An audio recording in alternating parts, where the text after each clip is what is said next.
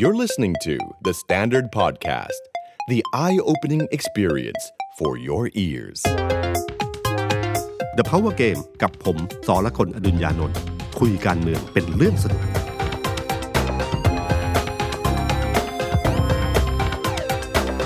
สวัสดีครับ ผมสอละคนอดุญญานนท์สวัสดีครับ ผมเอกธนกรวงปัญญาบรรณาธิการข่าวไทยของ The Standard ครับ ครับ สวัสดีพี่ตุ้มแล้วก็สวัสดีคุณผู้ฟังนะครับ จริง ๆ วันนี้ครับพี่ตุ้ม ต้องไปที่ไหน อาจจะต้องตามยาวไงครับคจรับริง ๆ แล้วคุณทักษิณเนี่ยตอนแรกบอกว่าจะกลับมาที่ดอนเมืองครัตั้บงแต่สิบโมงครึ่งตอนเช้าครับถ้านับจนถึงเวลานี้อาจจะต้องตามกันยาวอืมๆแต่ว่าวันนี้ไม่ได้อยู่สนามบินครับ คุณทักษิณไม่มาแต่มีคนใหม่มาใช่ไหมครับครับเห็นเห็นไปวัดใช่ไหมครับวันก็นี้เลยไปวัดครับวันนี้ครับตามท่านอ้นใช่ไหมครับครับใช่ครับครับอืมก็ท่านอ้นก็มาประมาณสองสามวันแล้วสองสามวันแล้วครับ ผมจำได้เลยว่าตอนนั้นผมดูดูฟุตบอลครับนัดชิงนะฮะดูเสร็จปุ๊บ จะนอนอ้าวเปิดทวิตเตอร์มาอ้าวเกิดอะไรขึ้น จากนั้นอีกสองชั่วโมงครับกว่าจะไล่ข่าวเรื่องนี้ดูนะครับอ่าก็เป็นข่าวใหญ่เรื่องหนึ่เป็งนข่าวใหญ่ครับครับอืมอ่าอันอันนี้ก็คือผมว่าในเชิงการเมืองเนี่ยเรื่องคุณทักษิณที่ยังไม่กลับเนี่ยก็ก็เป็นประเด็นอีกประเด็นหนึ่งครับที่จับตามองว่าจะกลับมาเมื่อไหร่ใช่เพราะเหตุผลก็เชื่อกันว่า เพราะว่ายังเลือกนายกไม่ได้นะครับ พอเลือกนายกไม่ได้ เพื่อไทยยังไม่ได้เป็นนายก ก็เป็นเหตุผลหนึ่งที่ทำให้คุณทักษิณต้องเลื่อนการครับกลับ แล้วก็การกลับนั้นน่ะต้องหมายความว่าเพื่อไทยน่าจะต้องเป็นนายกก่อนอ่าถึงจะกลับได้ครับถ้าถ้าในเชิงการเมืองเขาอ่านกันอย่างนี้ใช่ไหมครับ แต่ว่าก่อนหน้านี้บอกว่าไม่เกี่ยวกับการเมือง ครับ ก็ว่ากันไปนะครับแต่ว่าก็เลื่อนไปสองสัปดาห์อ่าเมื่อวานนี้ก็มีการถามคุณอุงอิงอืมว่าสรุปแล้วคุณอุงอิงจะเป็นคนประกาศอีกรอบไหมว่าครับพ่อจะกลับมาหรือเปล่าอะไรเงี้ยครับที่คุณอุ้งอิงบอกว่ามีเรื่องตื่นเต้นมากกว่านั้นใช่นะครับทุกหลายคนก็มองทั้งเรื่องการเมืองและเรื่องอื่นๆ ที่ไม่ใช่ครับเรื่องการเมืองนะครับก็แล้วแต่วิเคราะห์กันไปครับผมนะครับครับ ตอนนี้ผมว่าตอนนี้เอ่อฉากที่คือฉากการเมืองมันเดินเร็วมากนะฮะอย่างเช่นพอจับมือกับพอพรรคเพื่อไทยเนี่ยเอ่อ สลัด MOU ทิ้งนะครับฉีก MOU ทิ้งเลิกกับก้าวไกลเรียบร้อยแล้วเนี่ยก็จากนั้นไม่กี่วันปั๊บก็จับมือกับภูมิใจไทยอ่านะใช่ชูเลยครับนะครับซึ่งกับภูมิใจไทยการที่จับมือภูมิใจไทยเนี่ยตอนนั้นเนี่ยถ้าอ่านกันง่าย ๆ ก็คือว่าเอ่อการที่ได้จับภูมิใจไทยเสร็จปุ๊บเนี่ยทำให้อำนาจต่อรองเขาสูงขึ้นทำให้โอกาสการที่มันถ้าสมมติว่าเราตามข่าวการเมืองเราจะมีข่าวเรื่องว่าลุง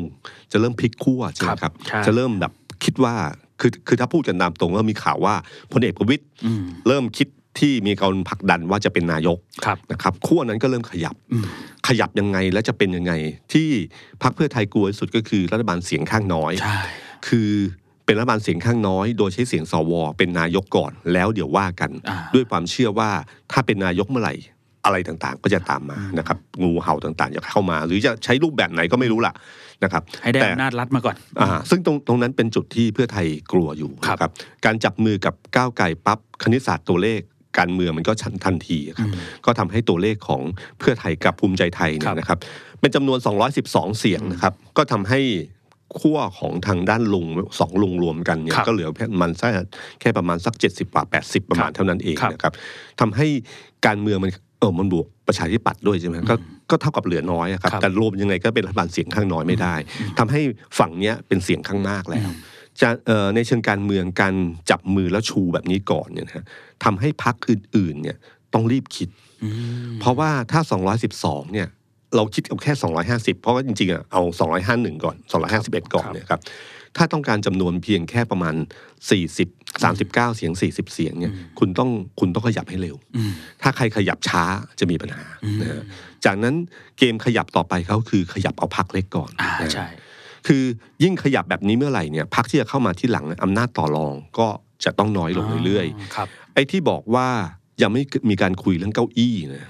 ถ้าเล่นการเมืองแบบเก่าทั่ว ๆ ไป ถ้ามองแบบการเมืองแบบเก่า มันมีโอกาสเป็นไปได้ยากมากครับ ถ้าที่ผมจะไม่รู้ว่าผมได้กระทรวงอะไร แล้วผมไปหนุนคุณให้เป็นนายกมันยากมากอ่าแปลกแต่อาจจะไม่ได้คุยละเอียด เพราะว่าเราไม่รู้ว่าจำนวนสสที่เข้าร่วมรัฐบาล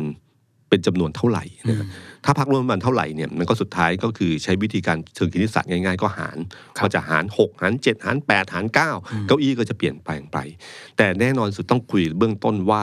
กระทรวงเนี่ยหลักๆที่ผมจะเอาเนี่ย คืออะไรอ่าคุณโอเคไหมด้กี่เก้าอี้อ่าอ่าซึ่งตอนเนี้ยทุกคนก็เริ่มจับตามองว่าคมนาคมที่คุณเศรษฐาเคยพูดบอกว่าโอ้ยเดินทางเหนื่อย ไม่ให้ไม่ให้แม่งมันหลอกครับนะสุดท้ายแล้วยังจะเป็นของเพื่อไทยหรือเปล่าอ่า หรือหรือจะเป็นของภูมิใจไทย เพราะทุกคนรู้ว่าเนี่ยคือยุทธศาสตร์สำคัญที่ ทุกคนมันมี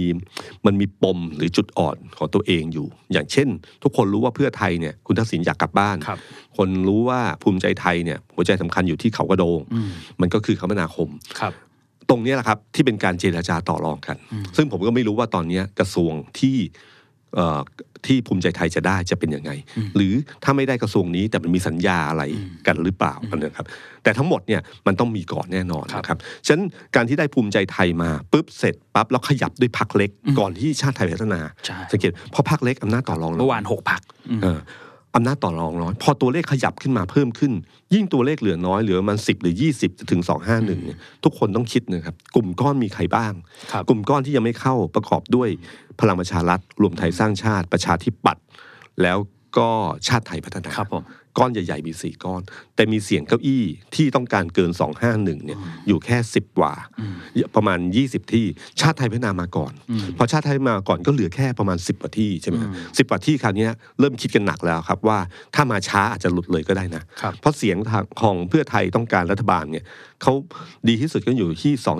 270 280 แค่นั้นพอแล้วครับ เพราะมันถ้า 280 เนี่ย อีกฝั่งหนึ่งก็เหลือ 220ครับมันก็ห่างกัน 60 เสียงนะครับอืมห่าง 60 เสียงนี่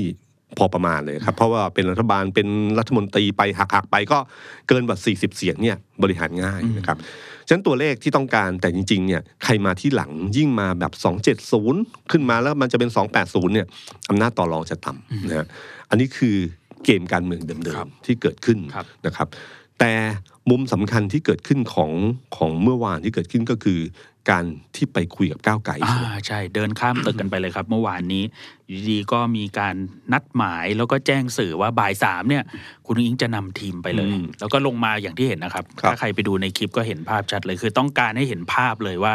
คุณอิงเนี่ยเป็น แม่ทัพนำไปเอง แล้วก็เดินข้ามตึกกันมา แล้วก็ก่อนไปก่อนขึ้นอะไรเงี้ยก็มีการพูดคุยแล้วก็ให้สัมภาษณ์ชัดเจน คือคือก่อนที่จะไปเนี่ยมีการคุยกับหกพักการเมืองใช่ไหมครับที่ก็แถลงข่าวที่สก่ภาอนใช่ครับในวันในช่วงช่วงนั้นเนี่ยมันมีประโยคสำคัญอันหนึ่งก็คือทางที่คุณภูมิธรรมออกมาพูดอืมว่าถ้าทำให้พักใดไม่พอพอใจอ่าก็พร้อมจะขอโทษใช่และขอขมาใช่ไปขอขมา ใช้ใช้คำว่าขอโทษและขอขมา ซึ่ง ทุกคนก็รู้ว่าหมายถึงพักไหนใช่นะครับเพราะว่าจริงๆเนี่ยคุณภูมิธรรมเนี่ยเป็นเป็นเป้าใหญ่ในที่พักก้าวไกล ค่อนข้างจะไม่ค่อยพอใจครับในเรื่องท่าทีในช่วงที่เวลาที่ผ่านมาอืมในการดิวครับทั้งหลายนะครับจริงๆ คุณภูมิธรรมเอ่อต้องยอมรับว่าเกมข่าวเนี้ยเพื่อไทยใช้คุณภูมิธรรมเนี่ยเป็นคนเดินเกมครับโดยโดยละเอียดทั้งหมดนะฮะการใช้ท่าทีที่คำเพื่อกดดันอะไรต่างๆเนี่ยมันก็เป็นหมากทั้งหมดมา แต่มันนำไปสู่ความไม่พอใจนะฮะซึ่งคุณพอคุณภูมิธรรมเปิดเกมนี้ขึ้นมาปั๊บบ่ายสามไปใช่ไหมใช่ครับบ่ายสามไปเนี่ยคำถามคือว่าทำไม ต้องเป็นคุณอุงอิงอืมทำไมไม่เป็นสามคนนั้นเหมือนเดิมครับใช่ไหมครับอืมคือตามติกอะจะไปสามคนคือคุณหมอชนน่านที่เป็นครับหัวหน้าพักคุณภูมิธรรม แล้วก็คุณประเสริฐที่เป็นเลขาธิการครับพักสามคน แต่ข่าวเนี้ยมีคุณอุ้งอิงด้วยอืมนะครับ แล้วไปคุยข่าวนี้ครับไม่ใช่คุยกับคุณชัยธวัฒน์เหมือนเดิม ตามติเนี่ยทางก้าวไกลจะใช้คุณชัยธวัฒน์เป็นครับตัวเปิดครับในการคุยอืมคุณพิธาเนี่ยจะไม่คุยครับนะฮะแต่ครั้งเนี้ยปรากฏว่าคุยกับคุณพิธาอ่าแคนดิเดตเป็นแคนดิเดตด้วยกันหรือเปล่าครับ ถึงคุยกัน ส่วนหนึ่งต้องยอมรับว่าครับเพื่อไทยอะทุกคนรู้ว่าตัวจริงคือใครนะอ่าพูดกันแบบไม่ต้อง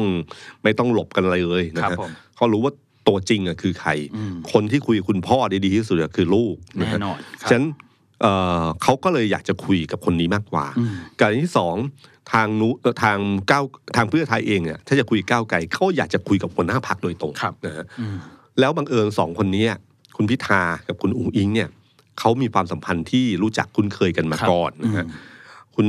ทิมพิธาเนี่ยสนิทกับพี่เขย คุณพงษ์ที่ดูดูแล s อ Asset มาก่อนนะครับ แล้วก็สนิทกับทางครอบครัวชินวัตรครับมาก่อนหน้านี้แล้วนะฮะฉะนั้นเวลาการคุยกันเนี่ยสังเกตว่าเวลาอยู่ใน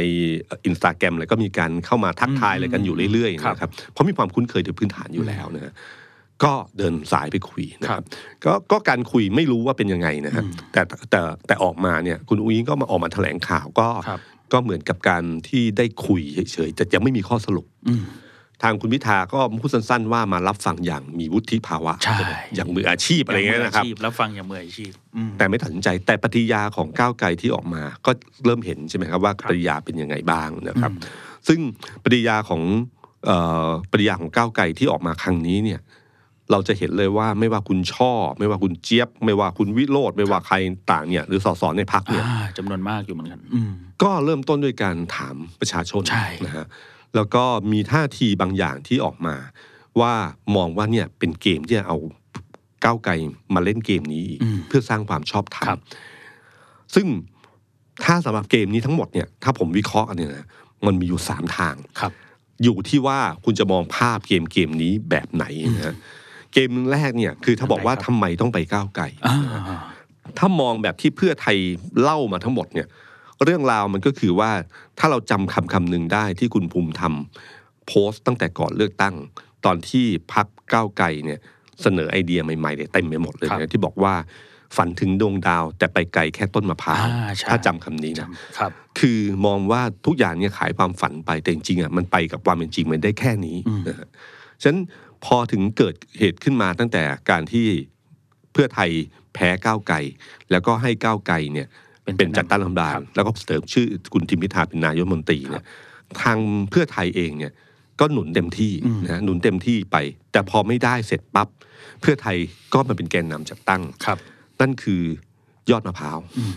นี่คือถ้ายอดมะพร้าวความหมายคือความเป็นจริงเนี่ยก็คือความยอดมะพร้าวของเพื่อไทยคืออะไร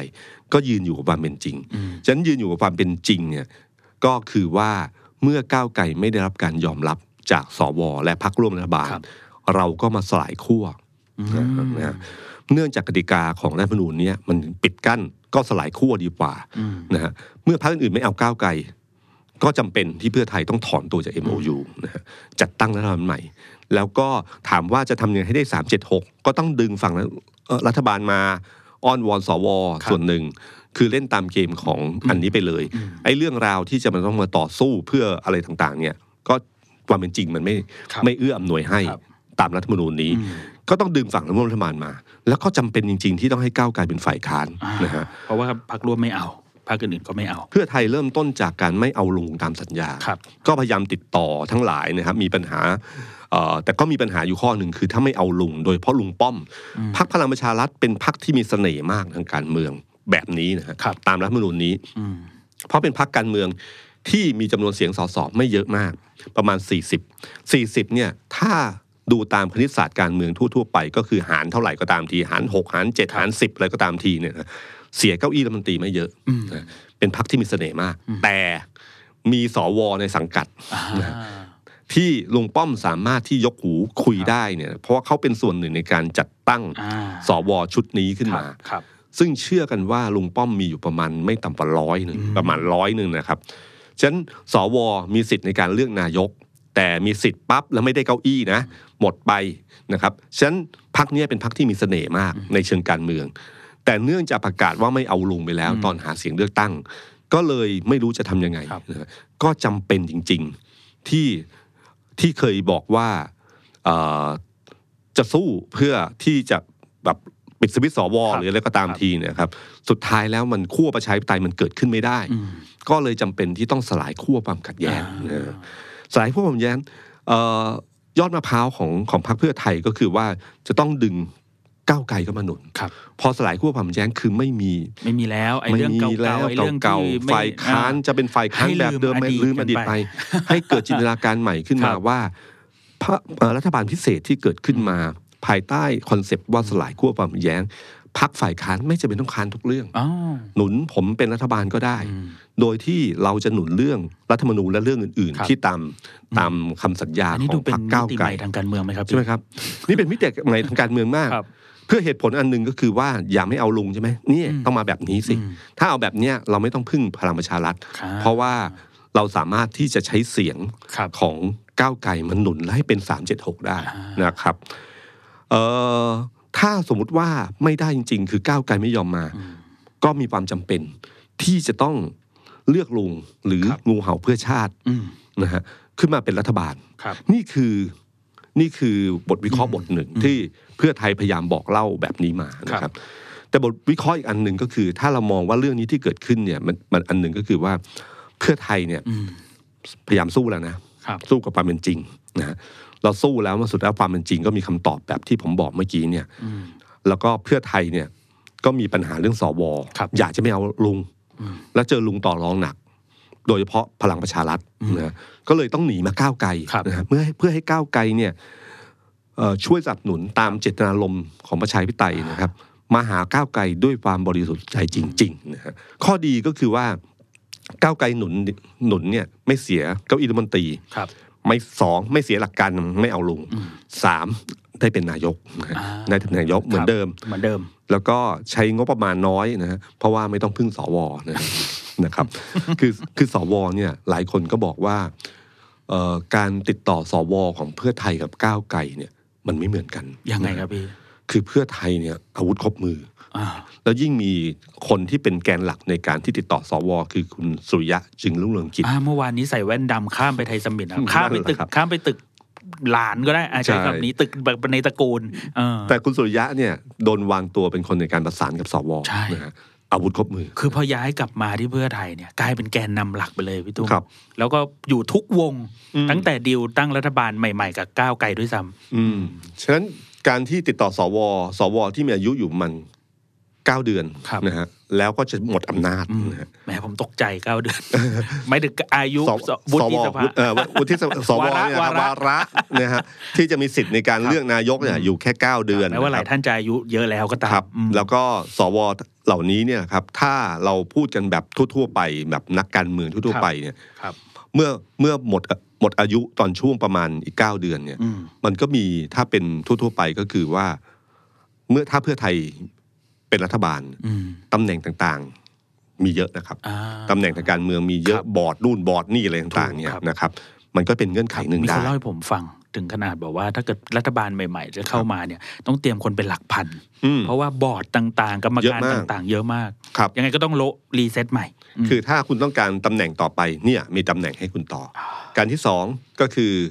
เรื่องกล้วยที่บอกว่าพูดเรื่องสอสออะไรต่างๆเนี่ย เราก็ไม่รู้ว่าสวมีหรือเปล่าครับนะแต่ทั้งหมดเนี่ยคือกระบวนการที่ต้องใช้ แต่ถ้ามุติว่าก้าวไกลหนุนเนี่ยนะครับ มันก็งบประมาณอืมในการต้องเสียเรื่องอำนาจเรื่องอะไรต่างๆนี่ก็น้อยลงนะฮะฉะนั้นตรงนี้แหละครับที่ที่ที่วิเคราะห์ในทางที่สองก็คือว่าเขาพยายามสู้กับความเป็นจริงครับมาหาก้าวไกลด้วยความรู้สึกแบบนี้จริงอืมๆเพราะเคยร่วมในเชิงอุดมการณ์ในการเมือง ก็ต้องยอมรับนะครับเพื่อไทยนี่เป็นพัก ขั้วประชาธิปไตยไปยาวนานใช่เรื่องการแก้ไขรัฐธรรมนูญเรื่องอะไรต่างๆเนี่ยมันเป็นจุดร่วมสู้กันมานาน นโยบายต่างๆ ที่ก้าวไกลนำเสนอ ก็เป็นนโยบายที่เพื่อไทยเคยนั่นหมายไม่ว่าใช่สุราเสรีใช่นะครัฮะบที่เป็นสุราก้าวหน้าใช่ของก้าวไกลในวันนี้เอ่อจริงคุณทักษิณเคยทำมาแล้วด้วยใช่ตั้งแต่เรื่องสมัยเกณฑ์ทหารในการเลือกตั้งทั้งสองพรรคก็พูดเหมือนกัใช่คนะรัฮะบอืมฉะนั้นจริง ๆ อุดมการณ์ใจหลายๆอำนาจย่งอะไรอย่างเงี้ยก็ใช่พูดครับกันมาหมดฉะนั้นตรงเนี้ยที่สำคัญก็คือว่าเพื่อไทยกับก้าวไกลมีจุดร่วมในเชิงความคิดต่างนี้อยู่ครับฉะนั้นเอ่อ ถ้าสมมุติว่าจะมาสู้กันหรือมาเล่นเกมใหม่แบบนี้เนี่ยครับก็คือมันสามารถอุดหนุนกันได้ส่วนหนึ่งได้ครับนะครับนั่นคือทางที่สองอืมแต่วิเคราะห์ทางที่สามซึ่งเป็นวิเคราะห์ในมุมของก้าวไกลหลายคนเลยนะฮะที่มีคุณชาวลิตเราหาอุดมพันธ์ใช่ไหมฮะอ่าที่เขาบอกเลยบอกอดีมุตกสสก้าวไกลครับอืมเขาบอกเลยบอกว่ามุกใหม่คือการมันติดต่อก้าวไกลคนเนี้คยรับจะมาโทษก้าวไกลว่า การที่ก้าวไกลไม่โหวตนายกให้ทำให้จำเป็นต้องจับมือกับสองลุง เหมือนกับที่มาโทษก้าวไกลว่าไม่ถอยหนึ่งหนึ่งสองเลยจำเป็นต้องเอาก้าวไกลออกจริงๆอืมพวกคุณจะจับมือกันอยู่แล้วตั้งแต่แรกแล้วหาข้ออ้างไปเรื่อยอืมแปลว่าความเชื่อนี้คือเชื่อว่าจริง ๆ ตั้งแต่ผลการเลือกตั้งเกิดขึ้นครับเขาอยากจับมือกันอยู่แล้วอ่าเพราะต้องยอมรับนะครับว่าเพื่อไทยเนี่ยเอ่อพักต่างๆ ที่อยู่รอบๆทั้งหลายเนี่ย เพื่อไทยเก่าทั้งนั้น ใช่ครับ ไทยรักไทยเก่าทั้งนั้นนะครับ ภูมิใจไทยก็คือหนึ่งในนั้นนะครับใช่แล้วก็อืมการเจรจาแบบการเมืองเดิมๆที่ผ่านมาเนี่ยมันเจรจาไม่ยากครันะบมันคุยกันรู้ว่าจะคุยภาษาไหนเข้าใจกันอืมแต่ก้าวไกลเนี่ยมันเป็นสิ่งแปลกปลอมทางประชาธิปไตยใช่ไหมก็เลยกลายเป็นว่าเพื่อนหรือว่าคนที่เคยอยู่ใกล้ๆทั้งหมดเนี่ย อยู่ดีก็ไม่อยากจะคบขึ้นมาซะอย่างนั้น คุยยาก คุยยากคุยยากอือฮึ นะครับฉันถ้าเชื่อแบบนี้ก็คือว่าเขาเชื่อว่าจริงๆอะไม่เอาก้าวไกลมาตั้งแต่ต้นครับนะฮะแต่เอ่อวันที่ตัดสินใจที่น่าจับที่ที่สำหรับผมนะว่าเป็นสัญญาณอันหนึ่งถ้าถ้าเชื่อในทางนี้นะฮะก็คือวันที่ไม่ยอมเรื่องประธานสภาอืมอืมเพราะก่อนหน้านั้นน่ะมันมีการรับปากไว้แล้วว่าจะเอาสองเก้าอี้รองประธานสภาใช่ครับแล้วก็โดยประธานสภาให้กับทาง ทางก้าวไกลก้าวไกลไปนะฮะเพราะว่าโดยโดยโดยเสียงแล้ว หรือครับ โดยความเป็นแกนนำพรรคเบอร์หนึ่งอืม แต่เกมก็พลิกตรงที่ให้คุณอดิศรเพียงเกตออกมาเล่นอ่าใช่ แล้วก็จากนั้นมาเกมก็เริ่มต่อรองเรื่องประธานสภาเพิ่มขึ้นเรื่อยๆทำไมต้องเอาประธานสภา ถ้าไม่คิดว่าจะเอาตำแหน่งนายก อืม อืม ถ้าเชื่อในสมกในในสมมติฐานนี้นะครับก็คืออันนี้แหละครับที่เป็นจุดตัดที่สำคัญที่เกิดความคิดนี้ขึ้นมานะครับ ก็จากนั้นก็เอาประธานสภามาต่อรองครับเพราะถ้าก้าวไกลไม่ยอมถอยเนี่ยอืมก็จะเสนอชื่อแข่ง แล้วสุดท้ายแล้วถ้าเสนอชื่อแข่งเมื่อไหร่เนี่ยมั่นใจได้เลยว่าชื่อของพรรคเพื่อไทยชนะแน่นอนถูกนะครับอืมฉะนั้นแน่นอนฉันก้าวไกลก็ต้องถอยนะครับ พอถอยอันที่หนึ่งปุ๊บ แล้วก็มาโหวตนายกแพ้ครับ จุดนั้นก็เป็นจุดที่หักได้เลยนะครับอืมแม้มีการเสนอให้ครั้งที่สองแต่ครั้งที่สองปั๊บเนี่ยมันก็เริ่มรู้แล้วว่า อาจารย์วันนอร์ตัดสินใจว่าไม่ตัดสินใจ แล้วก็โยนให้สภาเข้าในสภาใช่ซึ่งถ้ามองในเชิงเกมการเมืองก็คือการไม่ตัดสินใจตรงจุดนั้นเนี่ยอืมคือจุดเปลี่ยนที่สำคัญอืมที่ทำให้คุณพิธาเนี่ยไม่มีสิทธิ์เลยในการที่จะเสนอรอบสองใช่ไหมครับครับจุดนั้นก็เป็นจุดหัก แล้วพอเสนอให้เพื่อไทย เอ่อเป็นแกนนำสิ่งที่เพื่อไทยแสดงชัดเจนก็คือ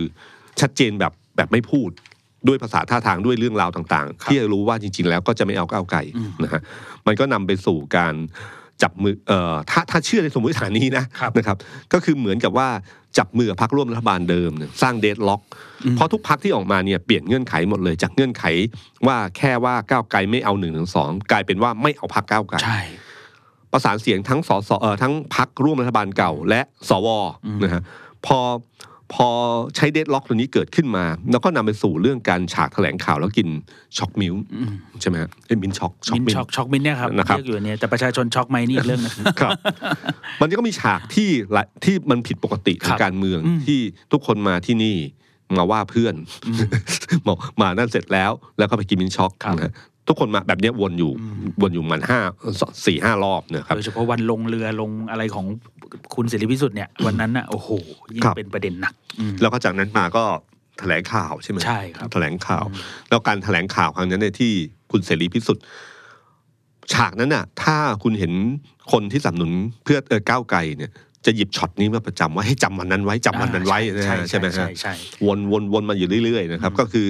ฉากที่คุณเสรีพิสุทธิ์พูด แล้วคุณหมอชลนานพยักหน้าเห็นด้วยนะฮะแล้วคุณชัยธวัฒน์เองก็ยืนแบบเก้ๆกังๆ แล้วก็หน้าตา ไม่แล้วมันมีฉากที่ทุกคนเหมือนหันมาทางคุณเสรีพิสุทธิ์กันหมดครับแล้วก็ยิ้มยิ้มๆอะครับพี่อืมอืมแต่ไม่ก็ว่าคุณชัยธวัฒน์เหมือนนั่งอยู่คนเดียว แล้วก็มองไปว่าเอ้ยทำไมเพื่อนพูดกับกูแบบนี้วะมอ่าอ่านั่นแหละครับฉากนั้นแหละครับที่เป็นฉากที่ผมว่าในเชิงดราม่านี่ฉากดราม่ามากครับนะครับ แล้วก็สุดท้ายก็นำมาสู่การนัดคุยแล้วก็ลุกคาดเลยอืมคือ แจ้งให้ทราบครับ ฉีก MOU ใช่นะครับทิ้งอืมแล้วก็เดินเร็วจับมือภูมิใจไทย ซึ่งการฉีก MOU แล้วไม่กี่วันสามารถแถลงข่าวกับภูมิใจไทยได้ ทุกคนก็อ่านออกว่าคุยกันเรียบร้อยแล้ว แล้วค่อยฉีกแล้วค่อยเดินต่อครับนั่นคือสมมติฐานทั้งหมดนะฮะแล้วก็จนสุดท้ายนำมาสู่สมมติฐานที่คุณชวลิตพูดก็คือว่าการมาคุยกับก้าวไกลครั้งนี้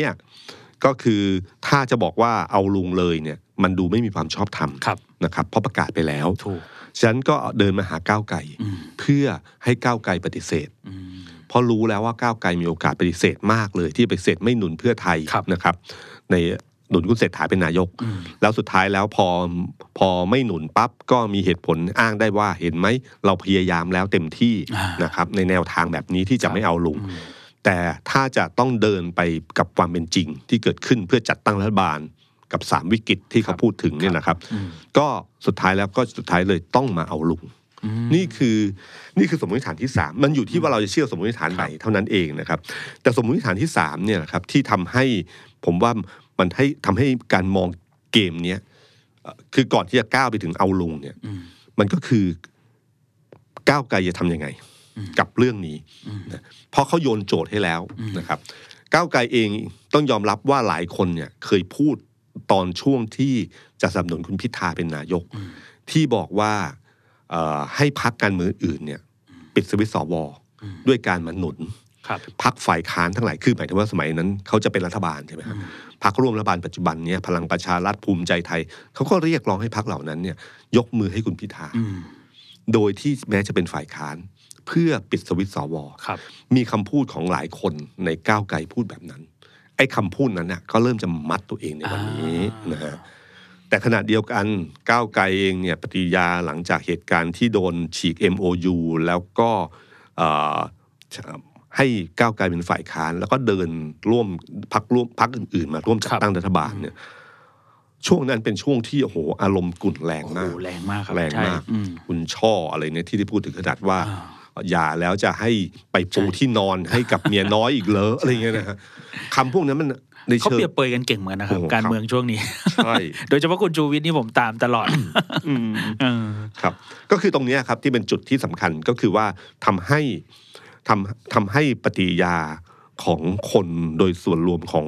ก้าวไกลที่ออกมาพูดแต่ละคนแต่ละคนเนี่ยก็คือว่าไม่มีทางใช่ เหมือนกับว่าจะจะให้โง่ไปกี่ครั้ง นะครับ ก็เหมือนคุณอมรัตน์ที่ไปประกาศในรายการกรรมกรข่าวคุยนอกจองคุณครับสรยุทธ์เลยพูดเลย คุณสรยุทธ์ถามว่าถ้าโดยส่วนตัวจะยังไงอืมแล้วคุณอมรัตน์ก็บอกพูดตรงๆไปเลยค่ะอืมก็คือไม่โหวตให้อืมยังไงก็ไม่โหวตอืมครับ ก็คือเหตุผลก็คืออย่างนี้เลยนะครับใช่ก็คือแบบคือรู้สึกว่า ถอยไปทุกอันแล้ว จะให้ถอยอันนี้อีกเหรอครับแล้วมันก็แปลกนะ แล้วที่จะมาพูดถึงเรื่องบุญคุณมันก็แปลกอยู่อืมเพราะว่า อืมอืมอะประเด็นนี้ก็คนก็พูดถึงเยอะเหมือนกันครับเพราะตอนนั้นน่ะเพื่อไทยโหวตให้สองครั้งครับก็โหวตให้เต็มที่ก็จริง อันนี้เรื่องจริงอืมแต่การโหวตนั้นเนี่ยมันเป็นเงื่อนไขต่างตอบแทนอืมคือโหวตแล้วคุณใช่เป็นพรรคร่วมรัฐบาลด้วยใช่ใช่ใช่กระทรวงก็คุยกันคร่าวๆเรียบร้อยแล้วว่าคุณจะได้กระทรวงอะไรอืมแล้วก็คุณหนุน แต่ครั้งเนี้ยเออให้หนุน แต่คุณไปเป็นฝ่ายค้านนะอืมมันก็ดูแปลกๆนิดนึงนะฮะแล้วค่อยมาตกลงกันว่าถ้ามีเรื่องที่ตรงกันค่อยสนับสนุนกันก็แปลกๆอยู่เหมือนเดิมใช่อืมแต่ถ้ามองในมุมของว่า เอ๊ะ วิธีการเนี้ยคือวิธีการที่ว่าใครรวมเสียงข้างมาก คุณก็จะหนุนอันนั้นอ่าซึ่งเป็นแนวคิดเดิมของพรรคก้าวไกลในอดีตครับนะฮะ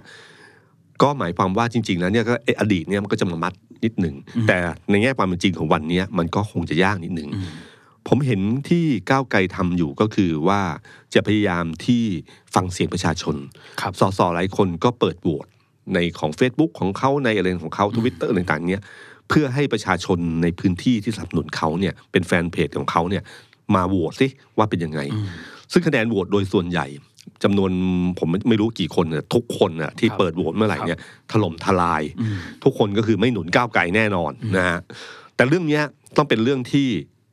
ต้องพิจารณาดีๆสำหรับพรรคก้าวไกลนะฮะอืมอย่าลืมว่าพรรคก้าวไกลเนี่ย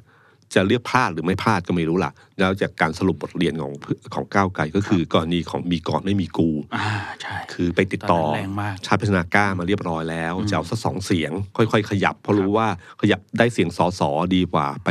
ไปเสี่ยงกับเสียงสวครับนะครับ แล้วก็สุดท้ายแล้วก็ถ้าเกิดกระแสว่าต่อต้านคุณกรณ์เพราะเคยไปร่วมกปปส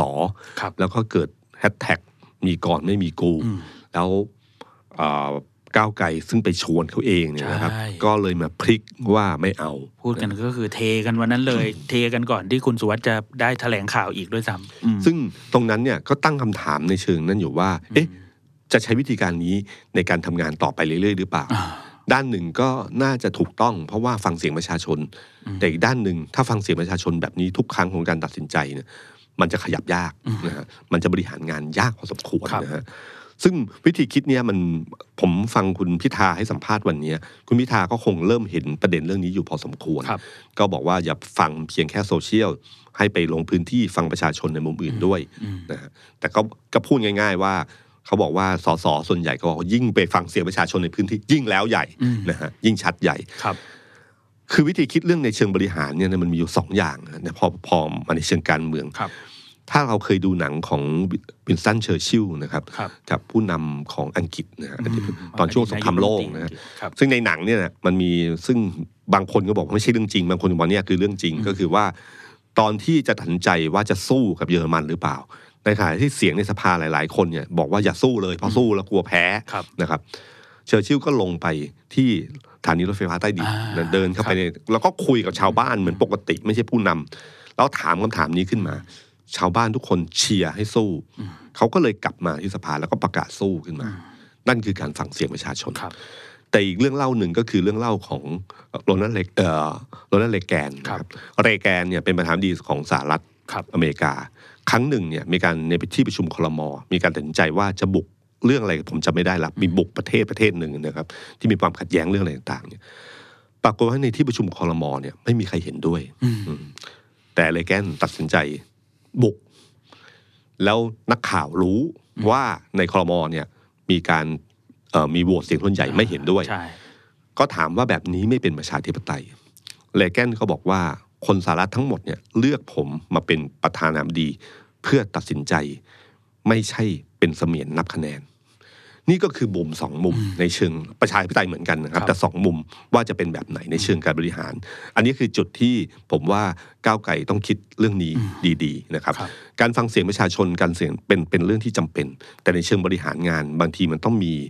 มีการที่กล้าตัดสินใจที่อาจจะไม่ตรงกับความต้องการในช่วงเวลานี้ครับแต่ถ้าเห็นว่าถูกต้องในอนาคต อันนี้ก็เป็นเรื่องที่วิธีคิดของเขาว่า จะสรุปบทเรียนเรื่องนี้ยังไงบ้างนะครับ แต่ตอนนี้เนี่ยผมดูแนวโน้มแล้ว โอกาสที่ก้าวไกลจะโหวตไม่ไม่ร่วมกับเพื่อไทย ไม่โหวตนายกรัฐมนตรีของเพื่อไทย มีค่อนข้างสูงมากใช่นะฮะฉะนั้นเพื่อไทยเองเนี่ยก็เดินเลยครับ วันเนี้ยที่มีการแถลงข่าวอ่าปรากฏว่าชาติไทยพัฒนาเข้ามาร่วมอีกสิบเสียงใช่ไหมครับอืมแล้วก็มีการแถลงบอกเลยบอกว่าจะเดินต่อนะฮะคุณหมอชนน่านพูดเลยบอกว่า ก็คือ ให้ตอบมาเลยให้เพื่อให้ก้าวไกลตอบมาเลยว่าจะสนับสนุนได้หรือไม่ครับถ้าไม่ได้ก็จะใช้แนวทางดำเนินการทำงานต่อครับเอ่ออย่าไปพูดทำนองว่าพรรคเพื่อไทยเล่นละครเพื่อเอามาเป็นข้ออ้างในการร่วมมือกับพรรคการเมืองอื่น แต่คือหมายถึงว่าถ้าไม่เอาก็เดินเลยนะฮะครับแล้วก็หลังจากนั้นเองผมรู้สึกว่ามีสัญญาณการเดินที่ชัดเจนก็คือ การที่คุณไผ่ลิกอ่าวันนี้นะครับ ออกมาแถลงข่าว บอกว่าพักพลังประชารัฐครับพร้อมหนุนเพื่อไทยอืมทั้งหมด ใช่ 40 เสียงอืมหนุนเพื่อไทยเอ่อหนุนนายกรัฐมนตรีของเพื่อไทย โดยที่ไม่มีข้อผูกมัดในการเป็นรัฐบาลอ่าแม้จะเป็นฝ่ายค้านก็เป็นได้ครับ ในมุมของคนจะมองว่าเพื่อไทยไปเอาลุงก็ไม่ได้อืมเพราะว่าลุงจะมาหนุนเขาเองอืมผมไม่ได้เรียกครับนะและการวางตัวคุณไผ่ลิกมาพูดเนี่ยครับอืมในเชิงการเมืองเนี่ย คือถ้าใช้ภาษาของพลเอกชาติชายชุนหวันก็คือบอกว่า พูดให้ชัดแต่เตะไม่ถึงอ่าเป็นยุทธศาสตร์การพูดให้ชัดแต่เตะไม่ถึงเอ่อคุณไผ่ลิกเนี่ยนะครับเป็นแกนนำคนสำคัญ เป็นคนสนิทของคุณธรรมนัฐใช่นะครับครับอืมแต่สสกำแพงเพชรครับอืมคือพูดมาหลายคนก็บอกพูดมาเหมือนคุณธรรมนัฐพูด แต่ไม่ใช่คุณธรรมนัฐพูดครับ พูดให้ชัดแต่เตะไม่ถึงอืมก็คือส่งสัญญาณชัดเจนมา แต่ถ้ามีปัญหาอะไรปั๊บเนี่ยคุณธรรมนัฐหรือพลเอกประวิตยเนี่ยยังสามารถออกมาอีกครั้งหนึ่งได้ว่าไม่ใช่หรือไม่ใช่อะไรพวกนี้นะครับอ่าแต่นี่คือสัญญาณทางการเมืองที่ออกมาครับผมแล้วการเดินเกมการเมืองของนี้อย่างนี้เนี่ยไม่แน่ใจว่าสมมุติว่ามีการคุยหรือเพื่อไทยเป็นคนเดินเกมเนี่ยนี่คือเกมที่ฉลาดมากนะฮะเพราะเป็นเกมที่ทำให้ไม่สามารถจะตอบว่าเพื่อไทยว่าเอาลุงได้ครับใช่ไหมครับ เพื่อไทยเนี่ยนะครับ ผมว่าตอนเนี้ยเริ่มเดินแล้ว ไม่รอก้าวไกลเขาเอาชัวร์ๆดีกว่า แต่เขาได้แสดงท่าทีเรียบร้อยแล้วว่าเขาเสนอก้าวไกลแล้วนะอืมอยู่ที่ก้าวไกลเอาไม่เอาฉะนั้นการได้พลังประชารัฐมาอย่างที่ผมบอกตอนแรกนะครับผมว่าพักนี้เป็นพักที่มีเสน่ห์คือไม่ได้เพียงแค่ว่าเอ่อไม่ใช่เพียงแค่ว่าได้มา 40 เสียงครับแต่ได้สวด้วยนะฮะอืมซึ่งผมไม่รู้ว่าเจรจาแล้วต่อรองกันเป็นอย่างไรครับนะครับ แต่ไอ้สิ่งเหล่านี้พอมันเกิดพอมันเกิดขึ้นมาเนี่ยนะครับ มันก็ทำให้การก้าวของเพื่อไทยอะเริ่มไปเรื่อยๆนะครับเริ่มเดินไปเรื่อยครับๆนะครับเอ่อแต่ขณะเดียวกันก็มีข่าวมาเหมือนกันบอกว่า เอ๊ะ เริ่มมีกระแสของพรรคร่วมว่าร่วมพรรคเพื่อไทยก็ได้อืมแต่ ขอไม่เอาคุณเศรษฐาได้ไหมอ่าอันนี้ก็มาอีกแบบใช่ไหมหนึ่งมันมีเหอนกันข่าวใช่นะใช่มันมีข่าวก็ลือมานะครับว่า ขอเป็นอุ้งอิงได้ไหมอ่านะคบเพราะว่าเมื่อวานนี้อย่างที่เห็นก็คือคนที่เดินข้ามตึกไปเจรจาเนี่ยครับเป็นคุณอุงอิงอืมก็มีในโซเชียลมีเดียถามเหมือนกันครับพี่ตุ้ม ว่าคนที่จะถูกเสนอชื่อโหวตเป็นนายกเนี่ยคือคุณเศรษฐาอืมทำไมไม่เป็นคุณเศรษฐาเดินข้ามไปคุยเองอืมอ่าก็เหมือนที่พี่ตุ้มเล่าก่อนหน้านี้ว่าเอาจริงนี่ตัวจริงหรือเปล่าครับอืมคือตัวจริงในแง่การกลุ่มเสียงคืออเออถ้ายอมรับกันไปเลยได้ไหมว่าคนกลุ่มเสียงแท้จริงคือคุณทักษิณชินวัตรคือถ้าเราผมว่าถึงเวลานี้มันน่าจะถ้าพูดกันไตรงๆแบบนี้อืมเราก็รู้ว่าใครที่สามารถที่จะกลุ่มเสียงได้และอยู่ในประเทศไทยครับนะครับอืมที่สามารถต่อเชื่อมและสามารถพูดแล้วว่ามั่นใจได้ว่าไม่เปลี่ยนอืมคุณภูมิธรรมพูดก็มีสิทธิ์จะเปลี่ยนได้ครับนะครับ ถ้าโดนโดนเอ่อข้างบนพูดมาก็จะเปลี่ยนครับแต่ถ้าคุณอุ้งเอ็งพูดเนี่ย โอกาสมากเลยอ่าที่จะมั่นใจได้ว่าอันนี้ของจริง มันเท่ากับตรงนั้นได้ครับคุณเศรษฐาจะโดนวางตัวเป็นแคนดิเดตนายก แต่ในขณะเดียวกันในเชิงการเมือง ทุกคนก็ไม่เชื่อว่าคุณเศรษฐาจะอ่ากลุ่มสภาพภายในพักเพื่อไทยได้ทั้งหมดร้อยเปอร์เซ็นต์เพราะคุณนุ้งอิงคือหัวหน้าครอบครัวเพื่อไทยนะคุณคุณเศรษฐาเป็นประธานที่ปรึกษาเออเป็นที่ปรึกษาหัวหน้าครอบครัวอีกทีหนึ่งนะครับแต่จริงๆอะคุณเศรษฐากับคุณอุ้งอิงเนี่ยค่อนข้างแพ็กกันแน่นอยู่อ่านะฮะใช่ครับอืมค่อนข้างแพ็กกันแน่นอยู่ก็คือว่าเห็นพ้องต้องกันเดินเดินด้วยกัน แล้วก็เอ่อมีความแบบอะไรอะ มีความมั่นคงต่อกันค่อนข้างเยอะครับผมซึ่งเขาวางตัวแล้วว่าเป็นคุณเศรษฐานะครับอืมไม่ว่าคุณจะมาเขย่าข้างล่างยังไงก็ตามทีเนี่ยครับคือการได้คุณอุ้งอิงเนี่ย ต้องยอมรับว่าส่วนหนึ่ง เพราะว่าเขารู้สึกว่าการดิวคุณคือถ้าผู้ใหญ่โดยส่วนใหญ่อาจจะมองว่าคุณอุ้งอิงอายุน้อยกว่าอืมอาจจะต่อรองได้เยอะครับอาจจะเลยเศรษฐาคุณเศรษฐาเนี่ย เขามาจากผู้บริหารมืออาชีพ แล้วก็อาวุโสก็ค่อนข้างมีอาวุโสครับอยู่อายุ 61เนี่ยการคุยการต่อรองมันก็จะยากในเชิงการบริหารถ้าเป็นนายกรัฐมนตรีแล้วนะครับครับครับ เรื่องนี้ก็คือเรื่องที่ที่ผมว่าเพื่อไทยเองเนี่ยเดินเกมเกมนับจากเนี้ยมันจะเป็นเกมที่เอ่อดุเดือดเลือดพล่านมากขึ้นนะครับ แล้วก็มีความซับซ้อนทางการเมืองสูงขึ้นเรื่อยๆ เพราะเพื่อไทยเองเนี่ยทุ่มสุดตัวแล้วครับ งานเนี้ย ถ้าพูดกันบอบช้ำอะเพื่อไทยก็บอบช้ำเยอะนะครับ ไม่ใช่นั่นอืมก้าวไกลอาจจะบอบช้ำเพียงแค่ว่าไม่ได้ตำแหน่งในรัฐบาลอืมไม่ได้เป็นนายกรัฐมนตรี แต่เพื่อไทยอะบอบช้ำในเรื่องเครดิต เยอะครับมากใช่ใช่ถ้าในเชิงธุรกิจเนี่ยแบรนด์ช้ำเลยนะฮะช้ำช้ำมากนะฮะอย่างที่ผมเคยบอกครับว่าเพื่อไทยเนี่ยเดิมเนี่ยเอ่อเรียกว่าจุดขายสำคัญที่สุดของเขาเนี่ย คือจุดขายเรื่องความเชื่อมั่นความเชื่อถือใช่ไหมครับอืมพูดเรื่องนโยบายเศรษฐกิจเรื่องไหน แล้วทำสำเร็จทุกครั้ง พูดแล้วทำทำแล้วก็เคยทำมาแล้วทำสำเร็จด้วย ในขณะที่เคยคุณอภิสิทธิ์เวชชาชีวะ หรือพรรคประชาธิปัตย์เนี่ยครับโดนกล่าวหาว่าดีแต่พูดใช่ใช่ไหมครับอืมคือพูดเพราะพูดดีทุกอย่างแต่ทำแล้วไม่ทำตามที่พูด นั่นคือคำกล่าวหานะครับ และเป็นวาทกรรมทางการเมืองครับที่ติดตัวมาโดยตลอด ซึ่งเวลาเวลาหาเสียงเลือกตั้ง สู้ด้วยนโยบายเมื่อไหร่เนี่ยเพื่อไทยจะได้เปรียบทุกครั้งใช่เพราะเวลาพูดนโยบายอะไรก็ได้ แต่ทำจริงเป็นยังไง เหมือนพลังประชารัฐเมื่อครั้งที่แล้วใช่ไหมครับที่มีคนลิสต์มาเลยว่าอ๋อถูกนโยบายอะไรที่มาทั้งเรื่องค่าแรงค่าแรงไม่ทั้งเรื่องอะไรต่าง ๆ เนี่ยมันไม่เป็นจริงเลยอืมฉะนั้นผู้เอ่อพลังประชารัฐเนี่ยไปหาเสียงเลือกตั้งครั้งที่แล้วเนี่ยทุกคนตั้งคำถามทันทีเลยว่าอืมจริงเหรออืมทำได้จริงเหรออแต่เพื่อไทยอะทุกคนไม่กังหาครับไม่กังขาเลย แต่ครั้งเนี้ย มันทำให้เพื่อไทยเนี่ยเสียหายมากในเรื่องความน่าเชื่อถืออเพราะการหาเสียงเลือกตั้งครั้งนี้เนี่ยนะครับเขาหาเสียงหลายเรื่องที่เป็นเรื่องนโยบายทั้งเรื่องของหลักการประชาธิปไตยครับนะฮะอืมแล้วก็ที่สำคัญที่สุดเสียงของประชาชนเนี่ยมันออกมาค่อนข้างชัดเจนว่าต้องการเปลี่ยนขั้วทางการเมืองใช่นะครับอืมการสลับขั้วทางการเมืองว่าไม่ว่าจะใช้วาทกรรมอะไรก็ตามทีเนี่ย มันทำให้พรรคเพื่อไทยเนี่ยบอบช้ำในเรื่องนี้ค่อนข้างเยอะ ย้อนกลับไปดูข้อมูลของพรรคเพื่อไทยตอนหลังจากที่ผลการเลือกตั้งออกมาครับนะมีการบอกเลยบอกว่านี่คือชัยชนะของประชาชนนะแล้วก็ผลการเลือกตั้งสะท้อนให้เห็นถึงความต้องการประชาชน ต้องการเห็นการเปลี่ยนแปลง ต้องการให้ประเทศคืนสู่ความเป็นประชาธิปไตยเร็วที่สุด แล้วก็บอกว่ารับรู้ว่านี่คือชัยชนะของประชาชน เป็นชัยชนะอีกก้าวหนึ่งของฝ่ายประชาธิปไตย คือตอนนั้นเนี่ย แบ่งฝ่ายชัดเจนนะครับ ที่บอกสลายขั้วครั้งนั้นยอมรับเลยนะว่านี่คือฝ่ายประชาธิปไตยครับแล้วก็เป็นการเดินทางที่ก้าวสำคัญที่จะร่วมมือกันเปลี่ยนแปลง คะแนนเสียงประชาชนเนี่ยแสดงเจตจำนงที่ชัดเจนว่าต้องการมอบอำนาจให้พรรคการเมืองฝ่ายประชาธิปไตยเข้ามาบริหารประเทศอ่าเป็นเพื่อนร่วมทางกับประชาชนในการแก้ไขปัญหาอืมนี่คือละเอียดยิบแล้วก็บอกชัดเจนเลยครับ แต่ครั้งนี้เนี่ย พอคุณไปจับมือกับภูมิใจไทย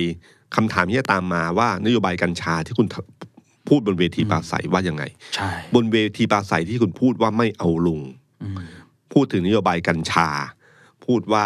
อะไรนะ กัญชามอมเมาอะไรต่าง ๆ เนี่ย ที่จะไม่มีอืมอยากรู้ว่าตอนร่วมกับภูมิใจไทยนโยบายนี้จะเป็นอย่างไรไม่ต้องอะไรเลยครับพี่ตุ้มที่มีปัญหาใหญ่ๆก็คือไล่หนูตีงูนั่นแหละครับแล้วก็กลายเป็นคำตอบคลาสสิกที่คุณหมอจุนันตอบว่าเป็นเรื่องเทคนิคการหาเสียงนะครับ กลายเป็นไวรัลมากอีกวันหนึ่งอ่าผมว่าอันเนี้ยก็เป็นเรื่องที่สะท้อนให้เห็นภาพชัดเจนไอ้คำว่างูเห่าน่าสนใจอืม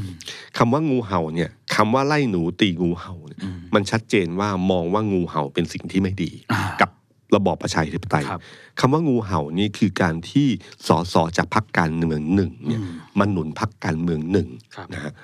แล้วทั้งที่คุณได้รับการเลือกตั้งจากนโยบายของพรรคการเมืองนั้นนั่นใช่แต่เปลี่ยนคู่มาอืมนะครับ ซึ่งมันเป็นความแบบจุดที่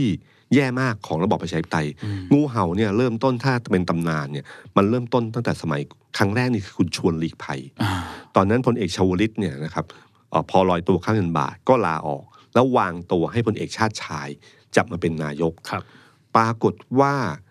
เอ่อทางประชาธิปัตย์รวมเสียงได้ใกล้เคียงกันมากนะฮะกับอีกขั้วหนึ่งนะฮะที่ขั้วของพลเอกชาติชาย ซึ่งในนั้นมีพรรคประชากรไทยใช่ของคุณโดสยมัครคุณสมัครสุนทรเวช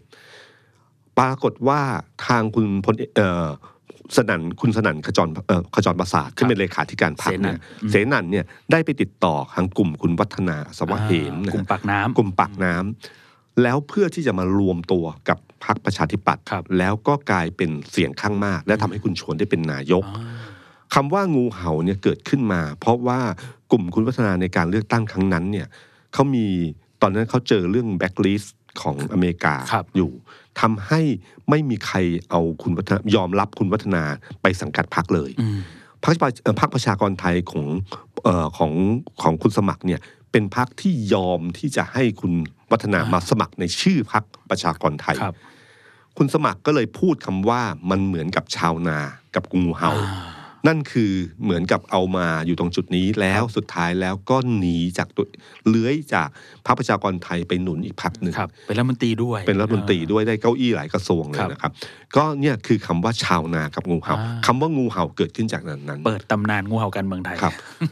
มีครั้งที่สองประชาธิปัตย์เหมือนเดิมอ่าก็คือตอนกรณีของคุณเนวินอ่าซึ่งคุณคุณเนวินเนี่ยยังพออ้างได้ว่าอืมมีการยุบพักพลังประชาชนใแล้วก็ไปพักตั้งพักใหม่อืม คุณเนวินแทนที่จะออกมาก็ไปอยู่อันนี้แทนครับนะครับ แต่ความคับแค้นของพรรคเพื่อไทยเนี่ยในการที่ไล่หนูตีงูเห่า เพราะว่ากลุ่มสสศรีสะเกดหลายคนอืมช่วงหลังๆเนี่ยไปหนุนทางรัฐบาล ใช่ครับ อะไรที่พักเพื่อไทยมีนี่มีมติเลยเนี่ย คนนี้ไม่เอาอืมก็เลยโดนเรียกว่างูเห่าครับเหมือนกับกรณีของกลุ่มสสอนาคตใหม่หลายคนครับที่ใช่ไปอยู่กับภูมิใจไทยอืมก็โดนเรียกว่างูเห่าอืมเหมือนกันก็คือคำมาจากวันนั้นอืม แต่วันนั้นที่การใช้คำว่าไล่หนูตีงูเห่า แปลว่าเพื่อไทยไม่เห็นด้วยกับสิ่งเหล่านี้ครับแล้วรู้สึกว่าสิ่งเนี้ยแย่นะฮะอืมแล้วก็ถ้าดูคำปราศัยตอนช่วงที่หาเสียงที่ศรีสะเกดจะโอ้โหแรงมากใช่จะพูดถึงงูเห่าอืมพูดถึงอะไรเต็มไปหมดเลยนะครับ แต่ครั้งนี้เนี่ยครับวาทกรรมใหม่ทางการเมืองที่เพื่อไทยใช้ในช่วงนี้นะครับ ตั้งแต่อะไรไหมครับ ตั้งแต่เรื่องของเออ การแสวงหาความร่วมมือจากทุกพักทุกฝ่ายทุกคนอืมนะจำคำแผนกนี้ได้ครับที่บอกว่าในทุกประการเมืองมีความเห็นที่แตกต่างกัน ดังนั้นเราอยากให้เอกสิทธิ์ของแต่ละบุคคลมาร่วมกัน ไม่ใช่กระบวนการแย่งคนจากพรรคเหมือนในอดีต คือเป็นงูเห่าเพื่อชาติอะคือการให้เอกสิทธิ์สสมารวมแล้วมันหนุน โดยที่เขาได้รับการเลือกตั้งจากพรรคการเมืองอื่นนะในชื่อพรรคการเมืองอื่น ยึดถือนโยบายของพรรคการเมืองนั้นอืมพรรคเกินการเมืองนั้นตัดถ้าตัดสินใจอย่างไร แต่ถ้ากลุ่มคนนี้มาหนุนพรรคเพื่อไทยยังไงมันก็กูเห่า ยังไงก็ แต่มันใช้วัฒกรรมการเมืองขึ้นมา วัฒกรรมการเมืองที่ใช้ครั้งนี้นะครับอืมที่ผมเห็นเนี่ยมีอยู่สี่คำครับคำหนึ่งคือคำว่ารัฐบาลพิเศษอ่าคือย้ำคำนี้รัฐบาลพิเศษครับคือเหมือนกับว่าจริง ๆ แล้วเนี่ยพักเป็นรัฐบาลที่มันเกิดจากความร่วมมือจากทุกคนอืมมาหนุนให้เพื่อไทย แก้ปัญหา โดยไม่มีการต่อรองกระทรวงใดๆทั้งสิ้นแทบจะเป็นรัฐบาลที่เราเคยได้ยินมาก่อนอันนี้คือรัฐบาลแห่งชาติอืมแต่ใช้คำว่ารัฐบาลพิเศษอืมแต่คำว่าพิเศษเนี่ยมันมีนัยยะทางการเมืองที่ทำให้โยงทุกคนโยงใยไปในมุมอื่นที่มากกว่านั้นนะฮะอ่าครับอืมใช่ไหมฮะครับ ทุกคนนักข่าวทุกคนฟังปั๊บอืมก็จะรู้สึกสิ่งสิ่งเดียวเอ๊ะกัน มันยังไงอืมนะฮะแล้วกันที่สองก็คือคำใช้คำว่าสลายขั้วความขัดแย้งอืม คือวาทกรรมเนี่ยเป็นสิ่งที่สามารถทำให้เรื่องหนึ่งกลายเป็นเรื่องหนึ่งได้ครับถ้าเราจำได้ในสมัยก่อนสมัยสมัย 6 ตุลาที่มีนักศึกษาเข้าไปร่วมกับพรรคคอมมิวนิสต์แห่งประเทศไทย ตอนอยู่ในป่าเขาเรียกว่าผู้ก่อการร้ายคอมมิวนิสต์ครับนะครับ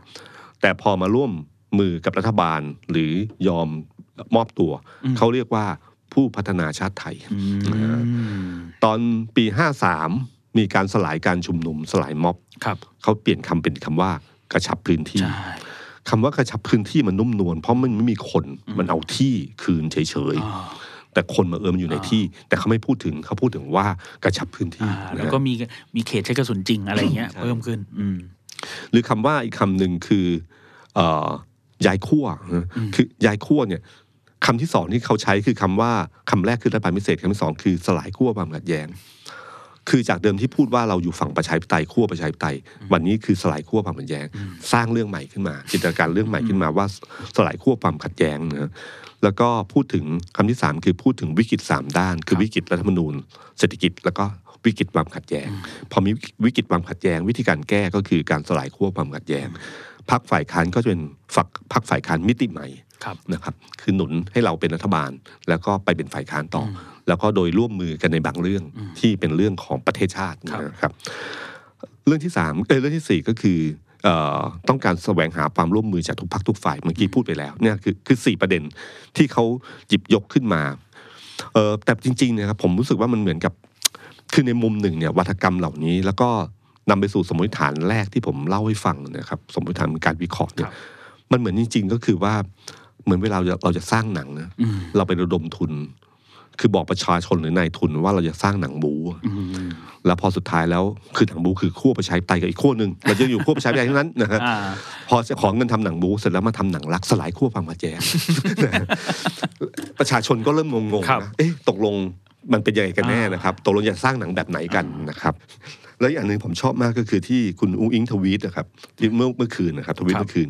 ที่พูดถึงคำว่าประเทศไทยต้องไปต่ออแล้วก็พูดคำว่าสลายขั้วความขัดแย้ง ครับคุณนึกถึงอะไรไหมมันเป็นคำของพรรคการเมืองนะอ๋อประเทศไทยต้องไปต่อเนี่ยนะครับมันคือรวมไทยสร้างชาติใช่ไหมครับใช่ไหมครับ ที่ลุงตู่พูดประจำใช่สลายขั้วความขัดแย้งนี่ก็คุ้นนะครับ คือก้าวข้ามความขัดแย้งก็คือพลังประชาก็รัฐใช่นะครับเหมือนมันรวมกันมาเลยครับอืมที่ผมบอกเนี่ยครับก็คือว่าต้นทุนที่ที่เพื่อไทยครั้งเนี้ยใช้อาจจะเปลืองนิดนึงนะครับ เพราะว่ามันจะนำไปสู่ความเชื่อมั่น ซึ่งเพื่อไทยอาจจะคิดว่าถ้าได้อำนาจรัฐเมื่อมาเมื่อไหร่นะครับ แล้วก็สามารถผลักดันนโยบายต่างๆ ซึ่งจริงๆ นโยบายหลายอันของเพื่อไทยดีมากนะครับ แล้วก็ก็หลายคนก็เชื่อมั่นในตัวบุคลากรของเพื่อไทยว่าเรื่องแก้ปัญหาเศรษฐกิจอะน่าจะเป็นความหวังที่ดีที่สุดในจำนวนทุกพรรคการเมืองที่จะสามารถแก้ปัญหาเศรษฐกิจนี้ได้ครับถ้าทำนั้นสำเร็จเนี่ยมันก็จะทำให้ความความขุ่นข้องหมองใจหรือความเครือบแคลงหรือความเชื่อมั่นที่หายไปมันอาจจะกู้คืนได้นะครับผู้เรื่องนโยบายก็ยัง มีความเชื่อมั่นได้เหมือนเดิม อันนี้คือความเชื่อนะครับ แต่ขณะเดียวกันเนี่ยต้องยอมรับว่าคนที่รับบทหนักที่สุดของเพื่อไทยกับต้นทุนที่สูญเสียไปครั้งนี้ คือคนที่อยู่บนเวทีอืมและคนแถลงข่าวทุกคนครับนะครับใช่ในช่วงก่อนการเลือกตั้ง คนกลุ่มนี้ไปปราศัยเยอะมากเลยนะคครัรับบแล้วก็ให้คำสัญญาอืมเหมือนที่คุณนัทวุฒิใช่คุณจาตูรนคุณคนเศรษถามหาแม้แต่เยคุณอะด้วเศยรษนะครับฮะแล้วคนถามหาเยอะด้วยอืมหรือแม้แต่คุณเศรษฐาเอง คุณอุ้งอิงเองนะครับไอ้ที่ผมบอกว่าอดีตไล่ล่าเนี่ยสิ่งเหล่านี้จะตามมานะแล้วขณะเดียวกันเนี่ย ผมว่าคนในพักเพื่อไทยเองจำนวนหนึ่งก็น่าจะมีปัญหาเรื่องนี้อยู่เหมือนกันครับ ทุกคนโฟกัสไปที่คุณนัทวุฒิกับคุณจาตุรนต์ครับใช่ไหมครับอืมใช่คุณนัทวุฒิอะคือยืนยันว่าจุดเดิมเดิม จุดยืนเดิมของตัวเองเป็นยังไงก็เป็นอย่างนั้นครับแล้วถ้าดูปฏิยาของแกนนำของคนเสื้อแดงไม่ว่าคุณธิดาหรือคุณหมอเหวงหรืออะไรต่างๆเนี่ยก็เริ่มไม่เห็นด้วยกับท่าทีของพรรคเพื่อไทยครับ คุณนัทวุฒิเคยพูดกับคุณอ่าสรยุทธ์ไว้เลย บอกว่าถ้าไปร่วมภูมิใจไทยย้ายขั้วเมื่อไหร่ก็พังอืมนะจำได้ใช่ครับครับ หรือคุณจาตุรนต์เองก็ตามที นะครับล่าสุดเนี่ยก็มีข่าวลือเรื่องคุณจาตุรนต์ใช่ไหมครับเมื่อวานนี้ใช่ไหมครับอืมที่บอกว่าจากคนสสยี่สี่คนของพรรคเพื่อไทยเนี่ยย้ายไปพรรคก้าวไกลครับอ่าแต่สุดท้ายก็มาบอกว่า ไม่จริงเป็นข่าวลือเออเป็นข่าวมั่วครับครับ แต่ซึ่งวันนี้คุณจดนก็ทวิตบอกว่าไม่จริงนะครับ แล้วก็บอกด้วยบอกพูดมากขึ้น ก็บอกว่าหมอชนน่านโทรมาก็เข้าใจอืม แล้วก็พูดถึงคุณคุณคุณภูมิธรรมว่าอาจจะทำงานหนักเหนื่อยก็ดูคิดเครียดไปหน่อยนะคครัรับบก็ติงแบบเพื่อนเล็ก ๆ เบาๆนะครับ แล้วก็ย้ำคำหนึ่งคุณจตุรนต์ก็บอกว่าพูดถูกแล้วที่ผมสนับสนุนแนวทางที่กำลังเดินอยู่อืมโดยเฉพาะการขอให้ก้าวไกลโหวตสนับสนุนแคนดิเดตเพื่อไทย จะขอเติมอีกนิดหน่อยก็คือ ที่คุยกันผมพูดไว้ด้วยนะครับว่างานนี้ต้องไม่ไปถึงพักสองลุงอืมเพราะจะทำให้เสียหายมาก ซึ่งทีมเจรจาก็ดูจะเข้าใจอยู่ครับนะครับ ตรงนี้ถ้าสมมติว่ามันไปถึงสองลุงเมื่อไหร่ ไม่ว่าด้วยรูปแบบไหนและอธิบายยากนะผมว่าภายในพักเพื่อไทยก็คงจะมีกลุ่มหนึ่งที่ไม่ค่อยพอใจมากนัก แต่ปฏิกิริยาที่เกิดขึ้นต่อไปมันจะเป็นยังไง ไม่รู้นะฮะผมมานึกถึงกวีชาวอเมริกันคนหนึ่งนะที่ชื่อมายาแอนเจลูนะครับ เขาบอกว่า ฉันเรียนรู้ว่าผู้คนจะลืมสิ่งที่คุณพูด จะลืมสิ่งที่คุณทำแต่จะไม่มีวันลืมว่า คุณทำให้พวกเขารู้สึกอย่างไร สวัสดีครับ The Standard Podcast เปิดหู เปิดตา เปิดใจ เปิดโลก